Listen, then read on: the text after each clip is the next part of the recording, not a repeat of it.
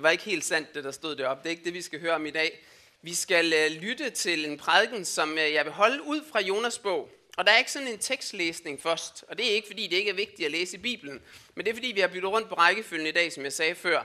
Så vi hører hele Jonas bog til sidst i stedet for. Så I skal bare blive siddende.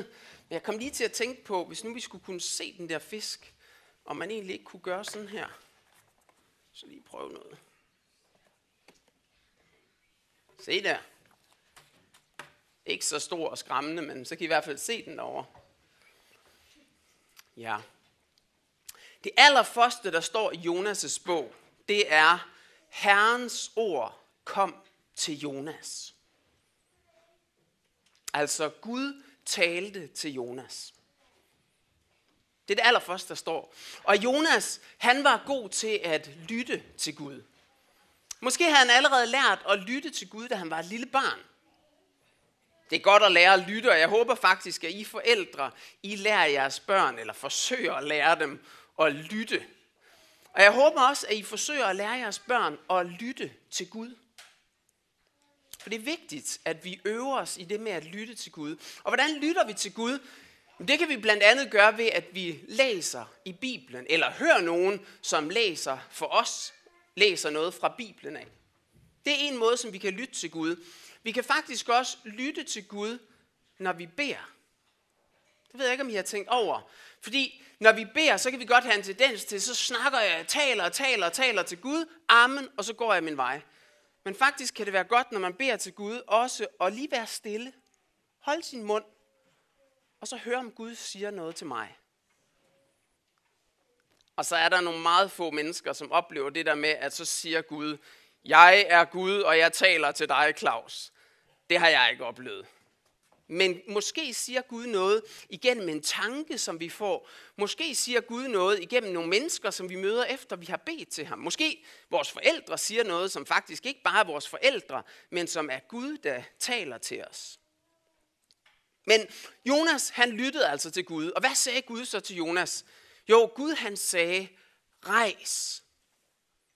Rejs til Nineve. Det var en stor by. Og sig det, som jeg befaler dig, at du skal sige. Jonas fik en helt klar besked.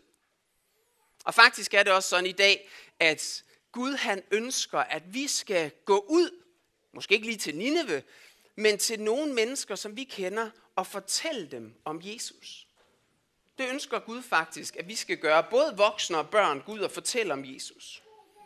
Vi skal altså både lytte, og så skal vi gå ud og fortælle andre om det.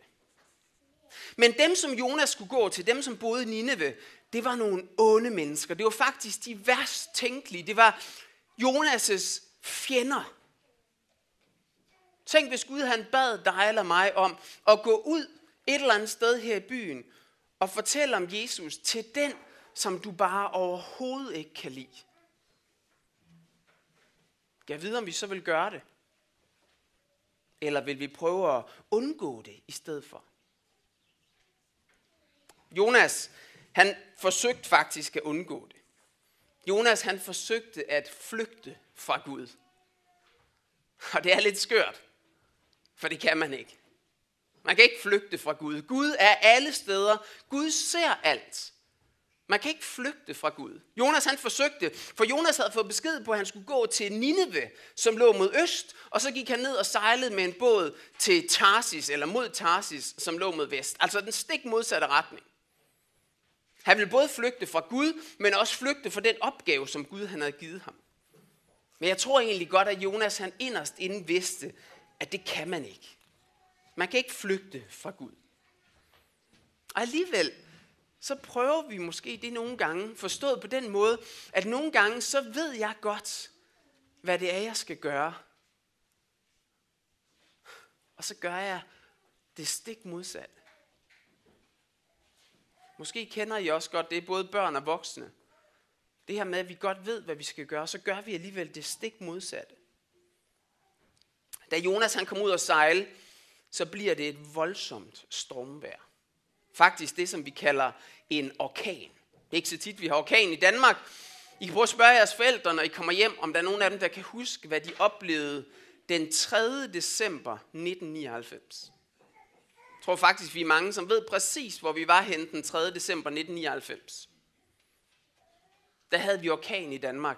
Den værste orkan, som har været i mit liv. Måske den værste orkan, der har været i Danmark i virkeligheden. Og ved I hvad? Jeg var inde i København. Og jeg var der faktisk, selvom at der var en, der havde sagt til mig om morgenen, at det var en dum idé. Så jeg havde godt nok hørt, hvad han sagde, men jeg havde faktisk gjort stik det modsatte af, hvad jeg blev opfordret til. Og derfor så endte jeg med at være inde i København sammen med nogle gode venner. Og vi oplevede vilde ting inde i København med taget, der var ved at falde ned fra husene, og det store juletræ, der stod derinde, det var knækket på midten og lå sådan her. Skiltene, de blæste sådan rundt i gaderne, og det var rigtig farligt sted at være. Alligevel, så tror jeg, det har været endnu værre at være Jonas, som ude at sejle. Både fordi det faktisk kan være lidt voldsomt, hvis man er ude at sejle. Jeg ved ikke, om I har prøvet at være ude at sejle, når det blæser. Altså, her snakker jeg måske ikke sådan lige om Tangesø, med al respekt for Tangesø. Men jeg har prøvet at sejle op ved Grønland. Jeg har faktisk prøvet at sejle i bølger, som var højere, ikke bare til loftet, men højere end missionshuset, helt op til taget. Og jeg var så søsyg. Seriøst, jeg var søsyg og kastet op, og det var ikke særlig rart. Det tror jeg faktisk ikke, Jonas han var. For der står, at han lå og sov. Og hvis man er rigtig søsyg, så kan man nærmest slet ikke falde i søvn. Alligevel så tror jeg, at det var frygteligt at være Jonas på det her tidspunkt. Ikke fordi han var søsyg, men fordi at Jonas han vidste, at det var hans skyld, at det blæste. Det er lidt vildt. Det var fordi, at Jonas han ikke havde gjort det, som Gud bad ham om, at der var kommet den her orkan. Måske kan det minde os om, hvor vigtigt, jeg tror lige, vi skal rulle ned derovre, de sidder herover og skygger for øjnene. Øh, gardinet der, Lars Bader, tror jeg. Det skal måske længere ned, Daniel, så. Måske kan det minde os om det her, at det er vigtigt, at vi gør det, som Gud han beder os om. Altid. Vi skal adlyde Gud, både voksne og børn. Kaptajnen på det her skib, hvor Jonas han var, kommer ned til Jonas, som ligger dernede og sover, og så spørger han Jonas, hvad skal vi gøre for at få havet til at blive stille igen? For de var rigtig bange, de her sømænd. De var virkelig bange. Og så siger Jonas til kaptajnen, at de skal tage ham og kaste ham i vandet. Ved hvad, jeg vil godt indrømme noget over for jer. Når jeg læser i de her forskellige bøger her, både de røde og de grønne og de blå og de gule, faktisk hele vejen igennem Bibelen, så er der faktisk mange ting, som er lidt mærkeligt. Der er også mange ting, som det er svært at forstå. Måske kan det godt være lidt svært at forstå, hvad det skulle hjælpe at tage Jonas og kaste ham ud i bølgerne. Hvorfor skulle det hjælpe noget? Jonas han siger selv, at det er fordi, han er skyldig, at det her det sker. Det er jo sådan, at når vi gør noget forkert, så nogle gange så får vi en straf for det. Altså, hvis jeg er på vej hjem, kører rigtig stærkt af Viborgvej, mere end jeg må, og der så kommer den der bil med de der blå blink bagved, og jeg kører ind til siden, og politiet kommer hen til mig, så er det ikke bare fordi, de vil ønske mig god søndag. Så er det fordi, jeg får en straf, fordi jeg har gjort noget forkert. Og sådan er det faktisk også med Gud. Når vi gør noget forkert over for Gud, så fortjener vi faktisk og få en straf for det. Men det fantastiske, det er, at alt det, som vi har gjort forkert, det tog Jesus med op på korset. Og så døde han.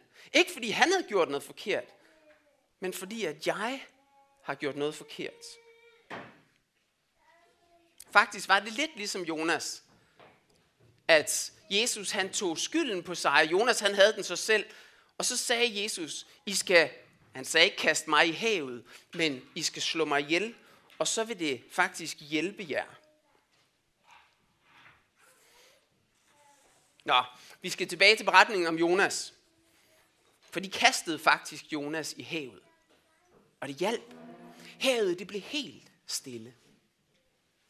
Det var Gud, der havde skabt den her orkan, og Gud han gjorde det helt stille igen. Så sagde Gud til den her store fisk, som vi snakkede om før, at den skulle tage Jonas og sluge ham, så han var nede i maven på den her kæmpe fisk. Og det gjorde fisken. Jeg tænkte faktisk på, da jeg sad og skrev den her prædiken, at det er ret tankevækkende, at Jonas, som har en bog opkaldt efter sig, står i Bibelen, og som var profet, han kunne ikke finde ud af at gøre det, som Gud bad om. Men fisken, den kunne godt finde ud af det. Nogle gange så kan vi komme til at kalde en anden for, du går nok en torsk. Der skal man måske lige overveje, om det er det rigtige at kalde hinanden. Fordi fiskene til synlædende godt kan finde ud af at adlyde Gud og gøre det, han har sagt. Så vi kan faktisk godt lære noget af de her fisk, tror jeg. Så sidder Jonas inde i den her kæmpe fisk. Tror I så, han har forstået, at det er Gud, der bestemmer? Tror I, han har forstået det nu? Ja, tror jeg faktisk også, han havde. I hvert fald så gør Jonas noget, som er rigtig klogt. Og det første, han gør, når han sidder inde i fisken, det er, at han beder til Gud. Og det er en god ting at gøre. Altid. Der er næsten ikke en situation, hvor det ikke kan være en god idé at bede til Gud. Også hvis man sidder i en stor fisk, fordi man ikke havde gjort det, Gud bad en om. Det næste, som vi kan lægge mærke til, det er, at det aller sidste, som Jonas siger, da han sidder derinde i fisken, det er, frelsen kommer fra Herren. Tilgivelsen kommer fra Gud. Det ved Jonas godt. Og han ved også, at han har brug for det her. Så han har i hvert fald forstået noget. Han var der i øvrigt i tre dage. Ligesom Jesus, efter han døde på korset, var i graven i tre dage. Der er nogle ting, der ligner imellem Jonas og Jesus. Ligesom at Jonas han så kommer ud af festen igen, så kom Jesus også op af graven igen, eller ud af graven. Jesus han besejrede døden. Jesus han er stærkere end døden. Det er helt fantastisk at tænke på. Jeg kender en del mennesker, ikke som er blevet slugt af fiske. Det gør jeg ikke. Men jeg kender en del mennesker, som er døde, mens de troede på Jesus. Og som vi en dag skal få lov til at se igen. Og måske kender du også nogen. Måske har du en oldemor eller en oldefar eller en anden, som du kender, som døde og som troede på Jesus. Og der er det helt fantastisk at vide, at Jesus han opstod af graven. At Gud han er stærkest. Men i vores fortælling om Jonas, der ligger han altså stadigvæk herinde i fisken. Og han beder til Gud, som vi snakkede om før, og han siger den her sætning, frelsen kommer fra Herren. Jeg viste jer før Jonas' bog derovre, og som man ligesom kan slå op i, ligesom sådan en almindelig bog. Men jeg har faktisk også prøvet at lave noget for lige at vise jer, da Jonas' bog blev skrevet, jeg har bare lige siddet hurtigt og lavet den her, det var derfor jeg ikke sang med under den sidste sang, det må du undskylde. Men hvis man skal forestille sig Jonas bog, når den blev skrevet, så har den nok været skrevet på to. I kan se, der er sådan to ruller her, og så er papiret rullet på. Og så hvis man skulle læse noget i den, så skulle man jo rulle helt hen til den ene side og starte. Eller også var det den anden side, fordi det var skrevet på et sprog, og man læser fra den anden side. Men i hvert fald til en af siderne. Men hvis man nu lige hurtigt skulle slå op i Jonas bog, da den var skrevet, så ville man faktisk gøre sådan her, og så lige kigge. Og det, der vil stå cirka der i midten, på papiret. Fordi det er jo midten, det der. Kan I godt se, hvis man ruller den ud. Der står der, frelsen kommer fra Herren. Altså Gud er den, som kan tilgive det, som vi gør forkert. Faktisk står det som sådan en slags overskrift midt i Jonas bog. Og der er faktisk, det kan jeg bare sige til jer voksne, flere beretninger i det gamle testamente. Prøv at læse Noras beretning, hvor I læser udefra ind mod midten. Lige i midten, der står der det allervigtigste måske i beretningen om Noah, fordi man skrev sådan på det her tidspunkt.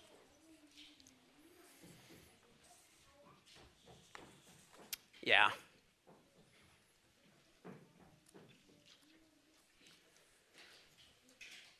Frelsen kommer fra Herren. Det gælder for Jonas, da han ligger der i fisken. Det galt faktisk også for de her sømænd, som havde kastet ham i havet. Der var faktisk nogle af dem, som kom til tro på Gud den dag.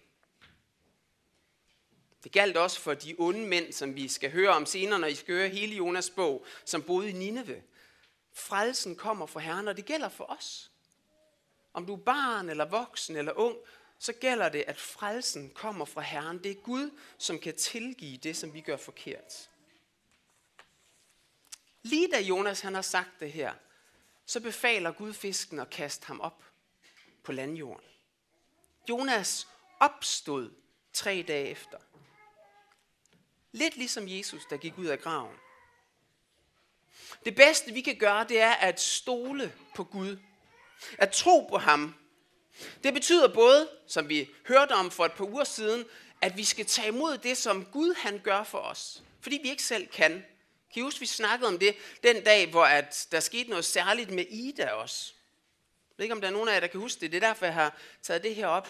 Jeg vil sige, var til gudstjeneste for to uger siden, så skete der noget særligt med Ida. Hvad var det, der skete med Ida? Kan I huske det? Ja. Hun blev nemlig døbt. Og Ida og alle vi andre kan ikke selv gøre os fortjent til noget, men vi får det i dåben. Det er Gud, der kan. Det er Gud, der frelser os. Men så skal vi også adlyde Gud. Det skal vi. Det gjorde Jonas ikke i første omgang. Men efter at han var opstået, altså efter han havde været i fisken, så gjorde han faktisk i hvert fald noget af det, som Gud han sagde. Så gik han faktisk til Nineve. Så havde han lært det. Og lidt på samme måde er det med os, at hvis ikke at vi bliver døbt og tror på Jesus, så kan vi faktisk ikke gøre det, som Gud han befaler os. Vi har brug for, om ikke at komme helt ned under vandet, ligesom Jonas, det gør vi jo ikke ved Ida, der tog jeg sådan tre håndfulde vand og sagde i faderens og søndens og helligåndens navn. Nogle kirker, der bliver man faktisk døbet helt ned under vandet. Jonas han kom helt ned under vandet for at lære det. Vi har brug for, at det gamle i os, det bliver slået ihjel, sådan så at vi kan lære at gøre, sådan som Gud han virkelig ønsker, at vi skal gøre. Det er fantastisk at få lov til at blive døbt. I Bibelen står der, og det er det måske mest til de voksne, det, det kan også være lidt svært at forstå, også for voksne i øvrigt, men i Bibelen står der, at vi netop i dåben bliver begravet med Kristus. Prøv at gå hjem og læs Romerbrevet kapitel 6 i eftermiddag, I har tid til det garanteret. Vi bliver begravet med Kristus i dåben. Fantastisk at blive mindet om. Ligesom Ida, hun blev, da hun blev døbt. ligesom Jonas, da han kom ned under vandet. Og først bagefter var i stand til at gøre det, han skulle. Vi har brug for det her. Men er vi så uden fejl? Tror jeg, jeg går rundt og aldrig nogensinde gør noget forkert? Nej, det er nemlig rigtigt. Vi gør stadigvæk forkerte ting. Og når vi hører resten af Jonas' bog senere i gudstjenesten, så kan vi også høre, at Jonas han gjorde forkerte ting. Vi kan stadig ikke selv klare det hele. Vi har hver eneste dag brug for Gud til at hjælpe os.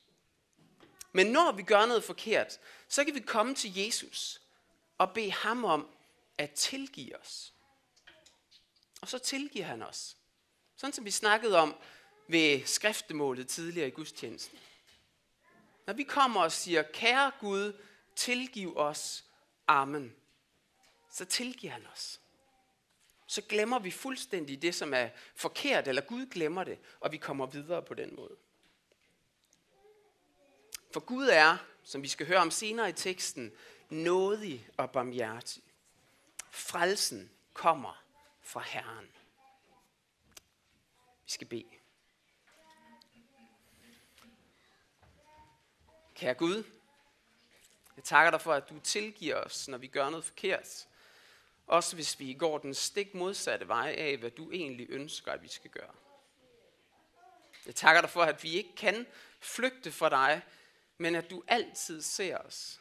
Jeg beder dig om, at du må hjælpe os til at blive hos dig. Hjælpe os til at være glade og sige tak for det, som du har givet os i dåben og i troen på dig. Det, som du gjorde, Jesus, på korset. Jeg takker dig for, at du døde, og jeg takker dig for, at du gik ud af graven igen tre dage efter, ligesom Jonas han kom ud af fisken tre dage efter. Jeg takker dig for, at du er stærkere end døden. Tak Gud for det.